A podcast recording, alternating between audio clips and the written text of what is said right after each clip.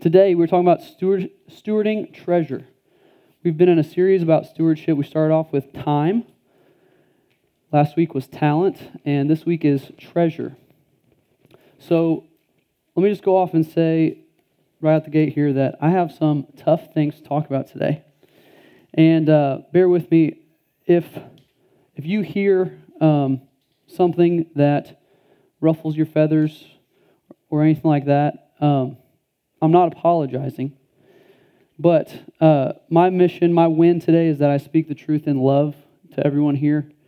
And uh, the scripture tells us to do that um, among the body of believers, just to speak the truth in love. Uh, one of the reasons I kind of got the opportunity to do this message is I recently uh, chose a different career path. I went back into coaching. And so, if you've heard me speak before too, you may hear a little different tone. That's because I've been in coaching mode for like the last six weeks. And uh, so I, I, speak a little differently now to crowds. Um, and I, you can maybe tell my voice is a little uh, weaker than usual too. Um, and I train youth athletes, so I have to yell sometimes. Uh, disclaimer we are not going to talk specifically directly about money behaviors, okay? I'm not Dave Ramsey, all right?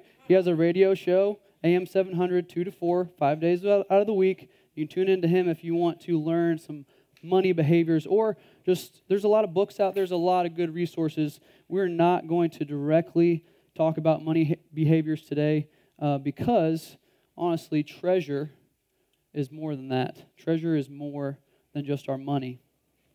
And uh, we are going to talk about giving but again not directly. So uh, no worries. The ushers are going to stay seated. We're not going to go for a second round or anything like that. You guys are safe here. Don't worry about it. All right? Here's the bottom line for today. I'm going to ask you to uh, grab the Bibles that you got with you or that are underneath your chairs and turn with me. We're, in, we're wrapping up a topical series, and there is a main uh, section of Scripture that we're going to study today, but we're also going to do some bouncing around. So, First place I want you to turn is First Chronicles 29. That's in the Old Testament. Uh, and we, we do a page number thing, right? Andy, you got the page number? 306. 306 for the page number, all right? This is really going to encapsulate what the heart of this message is today. First Chronicles 29, verses 11 and 12. Yours, O Lord, is the greatness and the power and the glory and the victory and the majesty. For all that is in the heavens and in the earth is yours. Yours is the kingdom, O Lord, and you are exalted as head above all. Both riches and honor come from you, and you rule over all. In your hand are power and might, and in your hand it is to make great and to give strength to all. Let me put that in kind of my own words, and if you're taking notes, this may be the first bullet point you want to make in your notes today. I'm going to put that in my own words and then add a little extra that will really kind of be our overarching theme today. Everything is from God, and that is every space thing. Everything is from God, and it is all His. And He gives to us treasures on earth to steward until Christ returns. Now I'm going to ask you to flip to the New Testament, Matthew 25. Uh, we're going to be looking at the parable of the talents, and that is uh, verses 14 through 30. But first, let me just tell you before we read that, we are looking at this parable basically through two lenses.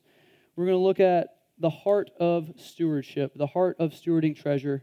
And secondly, we're going to look at um, the two implications of stewardship the now and the eternal. Sometimes you may hear the word temporal or earthly or something like that, but I'm going to use the word now uh, to contrast eternal because um, there, as you will see, there is a sense of urgency. I believe like the word now really kind of calls us to action.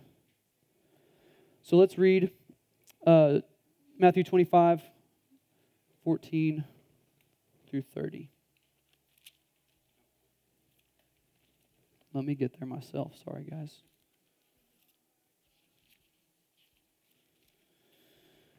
All right, here we go. For it will be like a man going on a journey who called his servants and entrusted to them his property. To one he gave five talents. And yes, we talked about talents last week. This is a little different. All right, this is a, uh, this is a sum of money here. Uh, to one he gave five talents, to another two, to another one, each according to his ability. Then he went away. He who had received the five talents went at once and traded with them and made five talents more. So also he who had two talents made two talents more. But he who had received one talent went and dug in the ground and hid his master's money. Now, after a long time, the master of those servants came and settled accounts with them. And he who had received the five talents came forward, bringing five talents more, saying, Master, you delivered to me five talents. Here, I have made five talents more. His master said to him, Well done, good and faithful servant. You have been faithful over a little. I will set you over much. Enter into the joy of your master. And he who had the two talents came forward, saying, Master, you delivered to me two talents. Here I have two talents more. His master said to him, Well done, good and faithful servant. You have been faithful over a little. I will set you over much. Enter into the joy of your master. He also, who had received the one talent, came forward, saying, Master, I knew you to be a hard man, reaping where you did not sow, and gathering where you scattered no seed. So I was afraid. And I went and I hid your talent in the ground. Here, you have what is yours. But the, mas- the master answered him, You wicked and slothful servant. You knew that I reap where I have not sown and gather where I scatter no seed?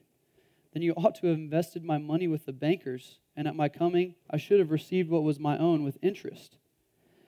So take the one talent from him and give it to the one who has ten talents.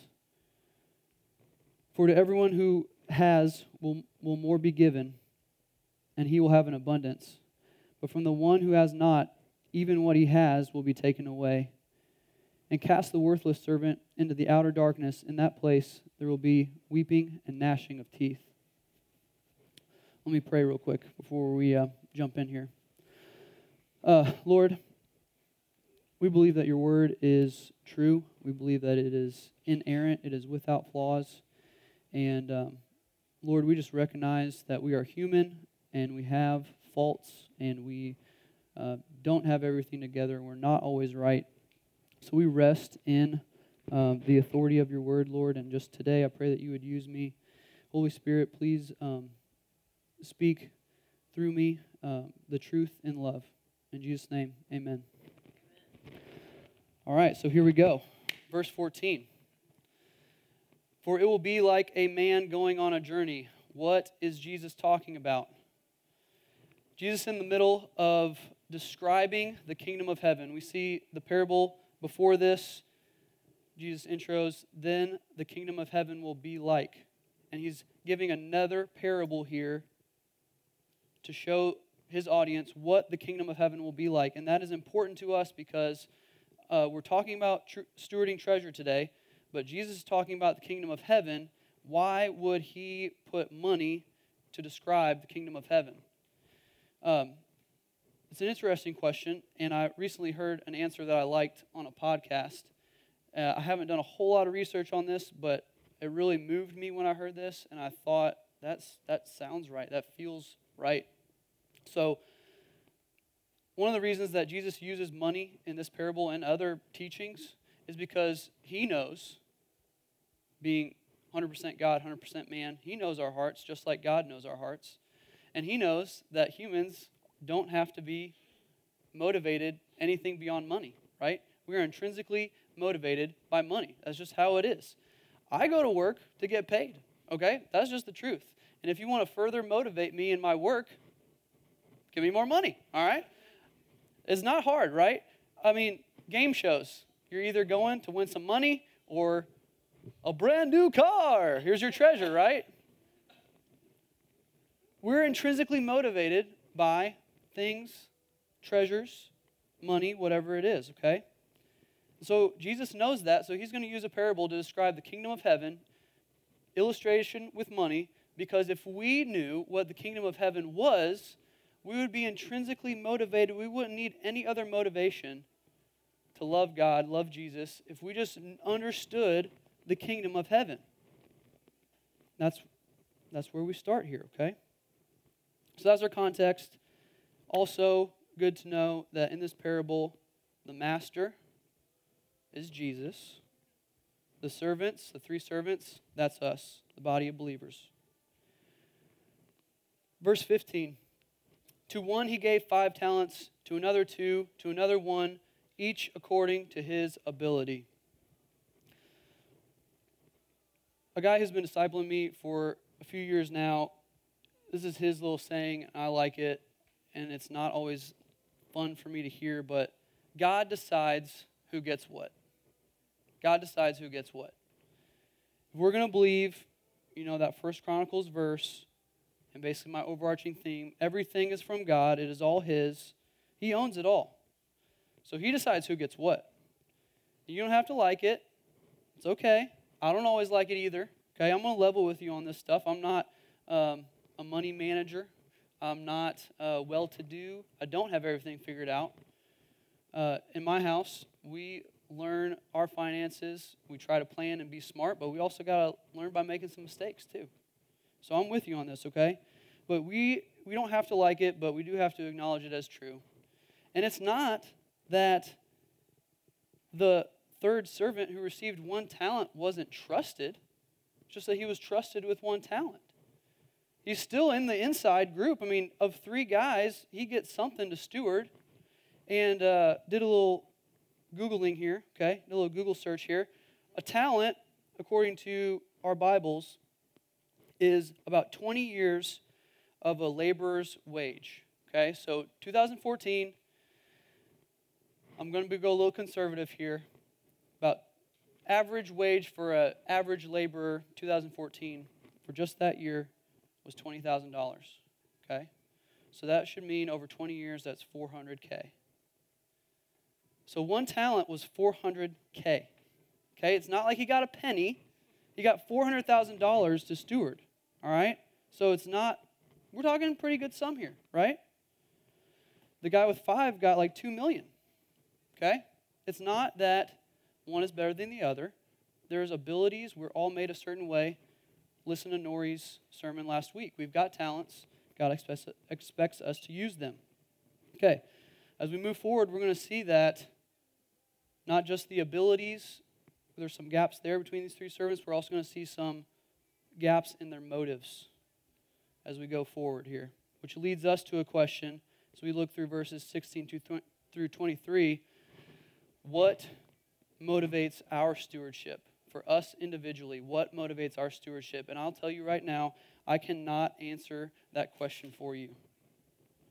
If you're like me, in the summers, we don't do small groups or anything like that. Sometimes my uh, quiet time, I struggle with it. I wrestle with it. You know, I like open the Bible in the morning. It's like, well, what, what am I supposed to read today? I don't have a structure. Well, here you go. Here's something for you if you're like me and you're looking for something to do this summer when you open your word. Examine your heart and what motivates you in stewardship individually. Matthew 6, 21 says this, and this is why it's so important to ask and answer this question for ourselves.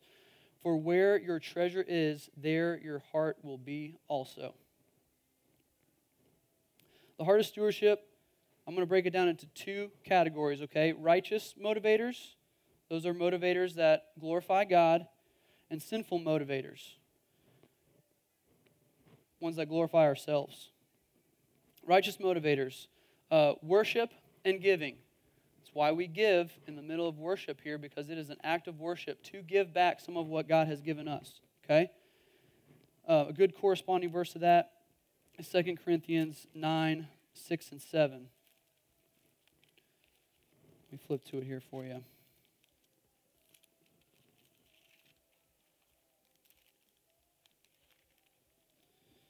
Nine, six, and seven. Oh, Yes, the point is this whoever sows sparingly will also reap sparingly, and whoever sows bountifully will also reap bountifully. Each one must give as he has decided in his heart, not reluctantly or under compulsion, for God loves a cheerful giver. Where is our heart in the stewardship of our treasure? Obedience. Second righteous motivator. Obedience. Tithing is showing obedience. If you take my challenge and uh, look into stewardship of finances this summer in your quiet times, you will find that tithing is kind of just the start. Okay? Tithing is just the start. There's actually a lot of commands in the Bible on how to give and what to give. Finally, third righteous motivator work. Work. We see in this parable that these guys, two out of the three at least, they got to work. They got what they received and they got out there. The uh, text says at once.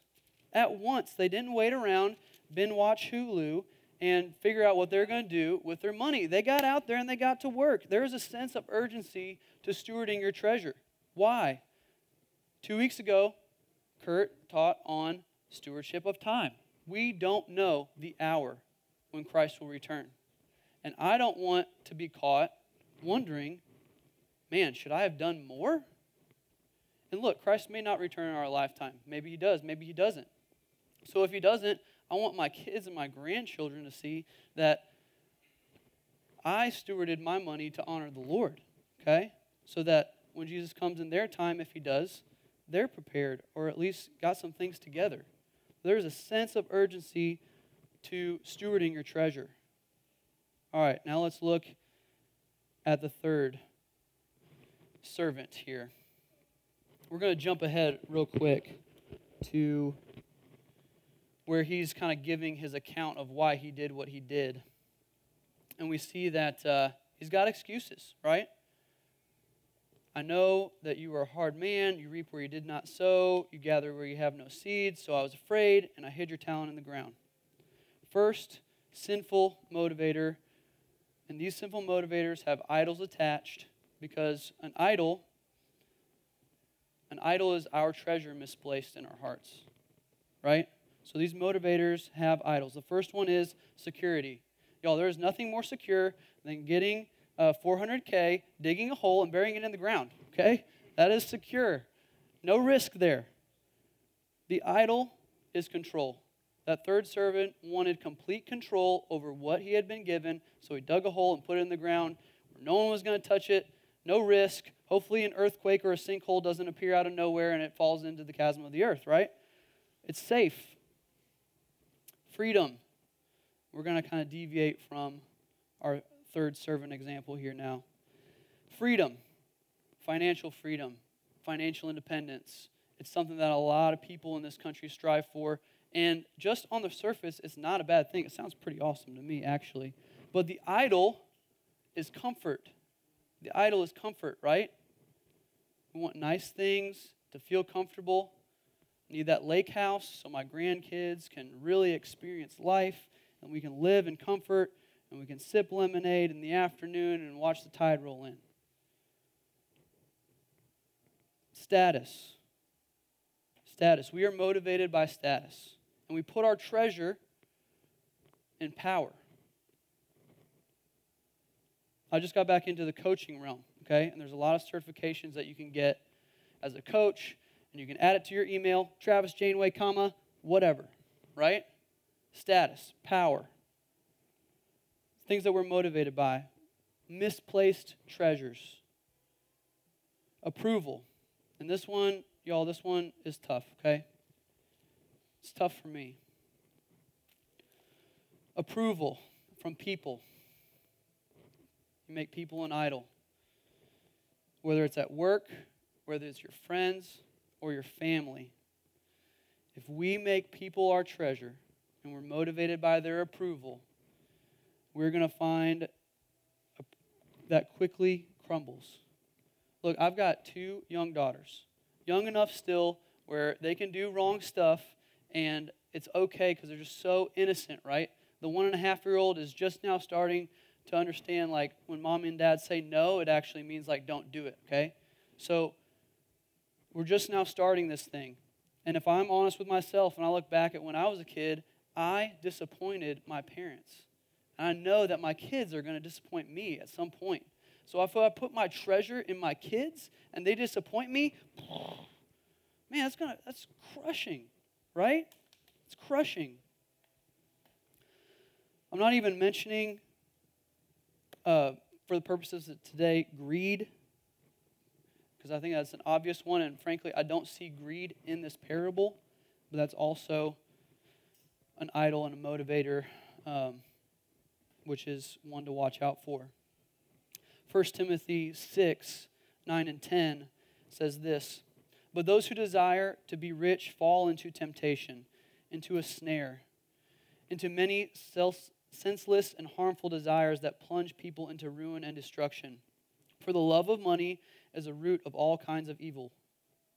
It is through this craving that some have wandered away from the faith and pierced themselves with many pangs. I've got to deliver some tough news, guys. I'm sorry, but it's just what the Bible says. And I, we believe that the Bible is true and it's the inerrant word of God. Let's go back to um, Matthew 25. And we look at verses uh, 24 and 25 still. We're looking at the excuses. And can you guys put yourself in the shoes of that third servant, right?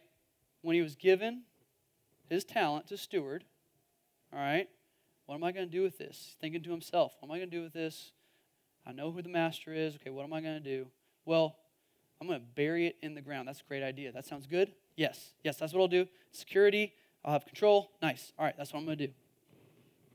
Don't we do that in our own heads with whatever financial or treasure decision we might have? Don't we do that? Oh, we need this, we need that, because it'll really put this whole thing together. Yes.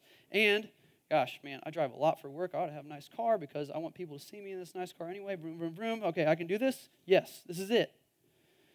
But then when you have to come to give an account, it doesn't sound as nice as it did in your head. I mean, listen to this.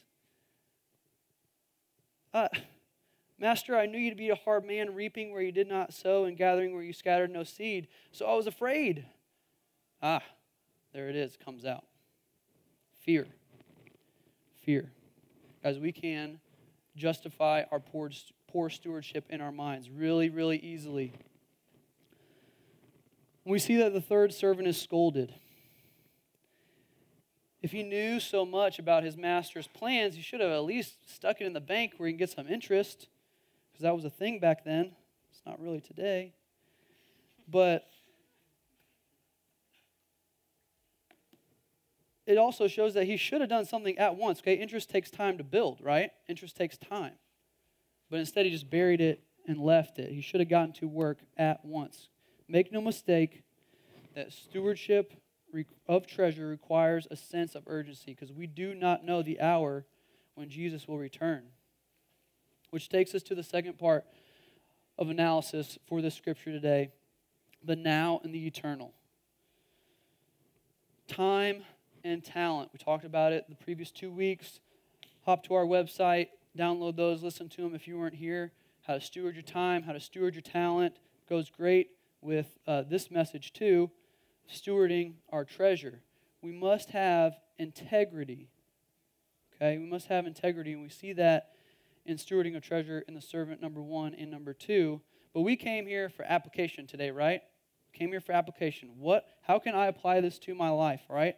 So let's get out. We're talking about principles. Let's apply this now. Here it is. Application number one for you stewarding your treasure. Here we go. Pray about what you have and what you're giving. Pray about what you have and what you are giving. I was talking to somebody about this message leading up to it, and he said it really plainly. So I'm going to say it really plainly to you. Does your bank account reflect where your heart is? Um, Number two, trust God. Trust God. He gives you everything you need. Trust God. Okay? Matthew 10, 29, 31. You may, this is like a famous one. Your grandmother probably told it to you. I know my grandmother did. We're going to talk about the sparrows. All right? Matthew 10, 29 through 31. Are not two sparrows sold for a penny? And not one of them will fall to the ground apart from your Father. God knows your circumstances, He knows exactly what He has given you, okay? But even the hairs on your head are all numbered. Fear not, therefore, you are of more value than many sparrows. If God figures out how the sparrows are going to eat every single day, God is going to take care of you. If he's worth if the sparrows are worth so much to him, how much more are you, his creation, made in his image? You are worth so much more to him. Okay? Trust God and don't add debt. My family has debt. I had uh, a very expensive trip through college. Okay? My, my family uh, valued education a lot. We just got there, said we'd figure it out later. Well, we're figuring it out now, okay? Paying for all that college now. Uh, but we work very hard not to add any other debt. Why? Because we trust God with what He gives us. We trust God with what He gives us. So if I am going out and buying things on credit left and right, I'm saying that what God's giving me isn't enough. I need credit to buy it. Third application if you have an issue or a serious problem with your finances and you know it, get help. Get help. I'm serious, y'all. I had I had to get help. Um, I was proactive in it. Luckily, I took Financial Peace University, which is one of Dave Ramsey's things. There's a lot of them out there, okay, but get help. Take control of it. We do not know the hour when Christ will return. Sense of urgency. But here's the really big thing, right? So, uh, Matthew 6, 21, we read that already. For where your treasure is, your heart will be also. Three verses later, verse 24, no one can serve two master, masters, for either he will hate the one and love the other, or he will be devoted to the one and despise the other. You cannot serve God and money. So, if you need it, get it, guys. Get the help you need. No shame in it uh, we have an older couple that we go to a lot. We probably don't go to them enough with money decisions. They're older, they're Christians, they're wiser, they've done more life, they've seen more stuff. It's a great place to start, okay? Number four, application number four. I've already said it, I'll reiterate it again. It's one of my favorite coachisms for the summer, too. Get to work. Get to work. You have talents, you don't have that much time. Get to work. Okay? Work is good. Work is good. God honors work, especially if you look at Colossians 3 23, 24. Says this Whatever you do, work heartily as for the Lord and not for men, knowing that from the Lord you will receive the inheritance as your reward. Receive the inheritance as your reward. You are serving the Lord Christ. And the Lord is good, man. He is sweet. This morning I opened up a devotional that I hadn't opened up in a long time. And the first line of it was, You do not work to provide for your family, you work for the Lord. And I was like, Hey, I'm going to talk about that today. Whatever you do, work heartily as for the Lord and not for men, right? I've got a boss. You guys probably have a boss too. If you don't, if you're the boss, I'd like to be there one day too, okay? But more responsibility, right? You work for the Lord. You work for the Lord. And you will receive the inheritance as your reward. We see it in the first two uh, servants in Matthew 25. They stewarded their money, and then the master says, Great, you doubled what I gave you to steward. Awesome. I will set you over much. They didn't, I mean, I will, you can enter into the joy of your master, right? That's just because they did their job and they did it well. They stewarded what they were given well. There are eternal implications for how we steward our treasure. But before we jump to that, real quick, we've got another possible homework assignment for you guys this summer in your quiet times. Thinking about money in the future, okay? Here's your homework assignment. I'm going to try my best to be at this Thursday's um, community gathering. No promises, little kids, bedtime's at 7:30, smack in the middle. But if you get a chance to look this up, come find me. Let me know what you found.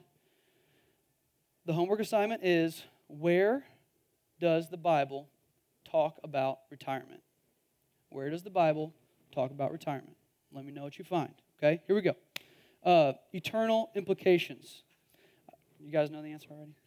I don't pretend to know how all this works, okay? I don't pretend to know how all this works, all the intricacies of this. But we got to flip back to verse 25, or chapter 25 in Matthew, the last few verses, 28 through 30.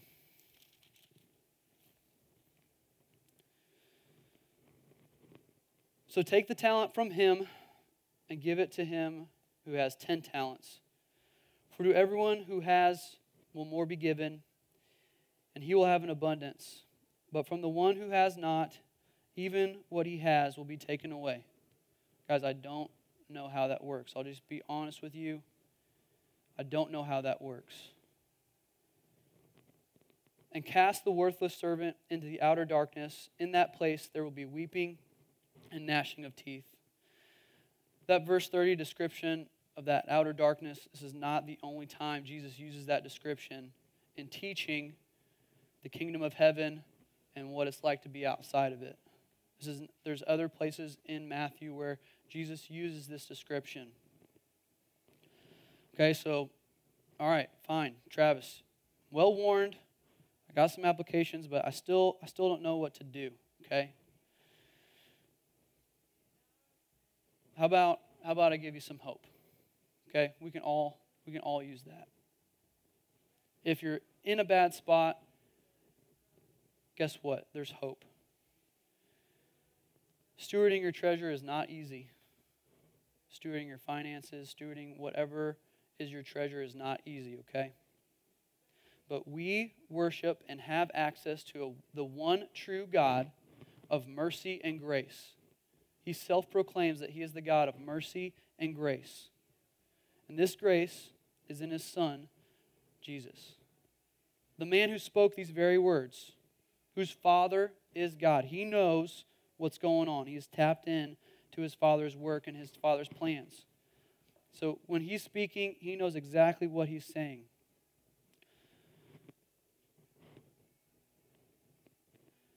And he offered himself to us.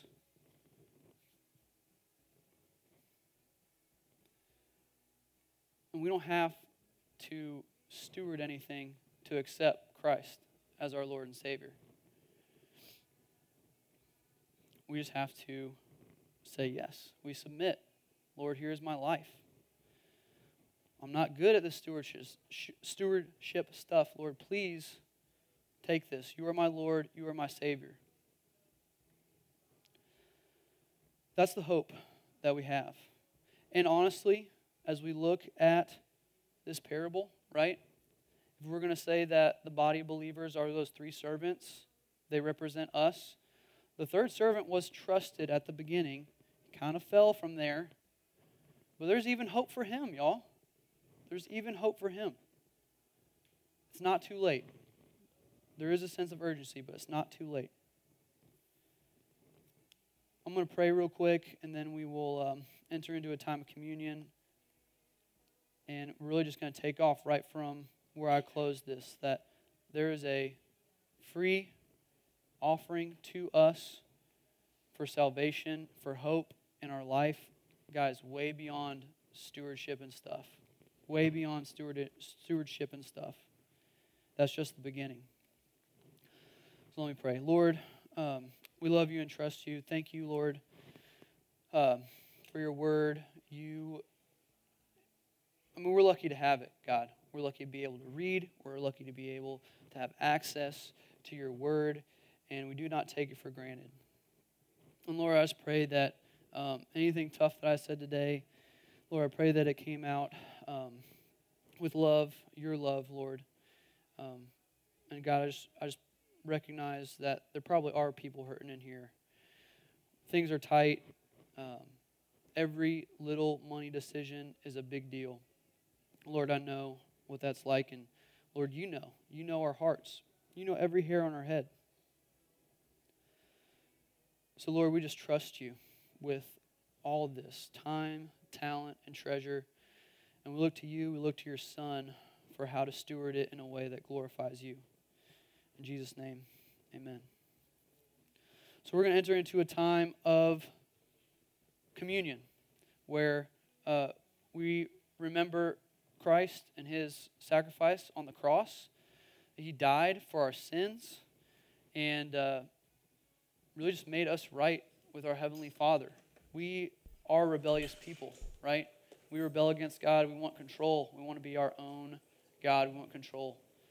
And so uh, Christ said, Hey, you guys can't do it. I can. I can be the ultimate sacrifice. So he died on a cross, bared all of our sin, but it didn't end there. He didn't stay in the grave. He rose. He was resurrected. He conquered sin and death. And we have the chance to uh, receive God's inheritance in heaven because of what Christ did. So we go into a time where we remember that, and it's called communion. We're going to have uh, people distributing communion on either side here. Uh, we take the bread, which um, Jesus took the night before he was tra- betrayed. He broke the bread and he said, Here is my body broken for you. And then he said, Here's the cup. Here's my blood shed for you. And this is just a time to remember, a time to reflect on Christ's sacrifice for us. If you are not um, calling upon Jesus as your Lord and Savior, wherever you're at, this is a time to reflect. There are people that want to pray for you in the back if you want to be prayed for. Um, but this is a participatory act for those who call in the name of Christ.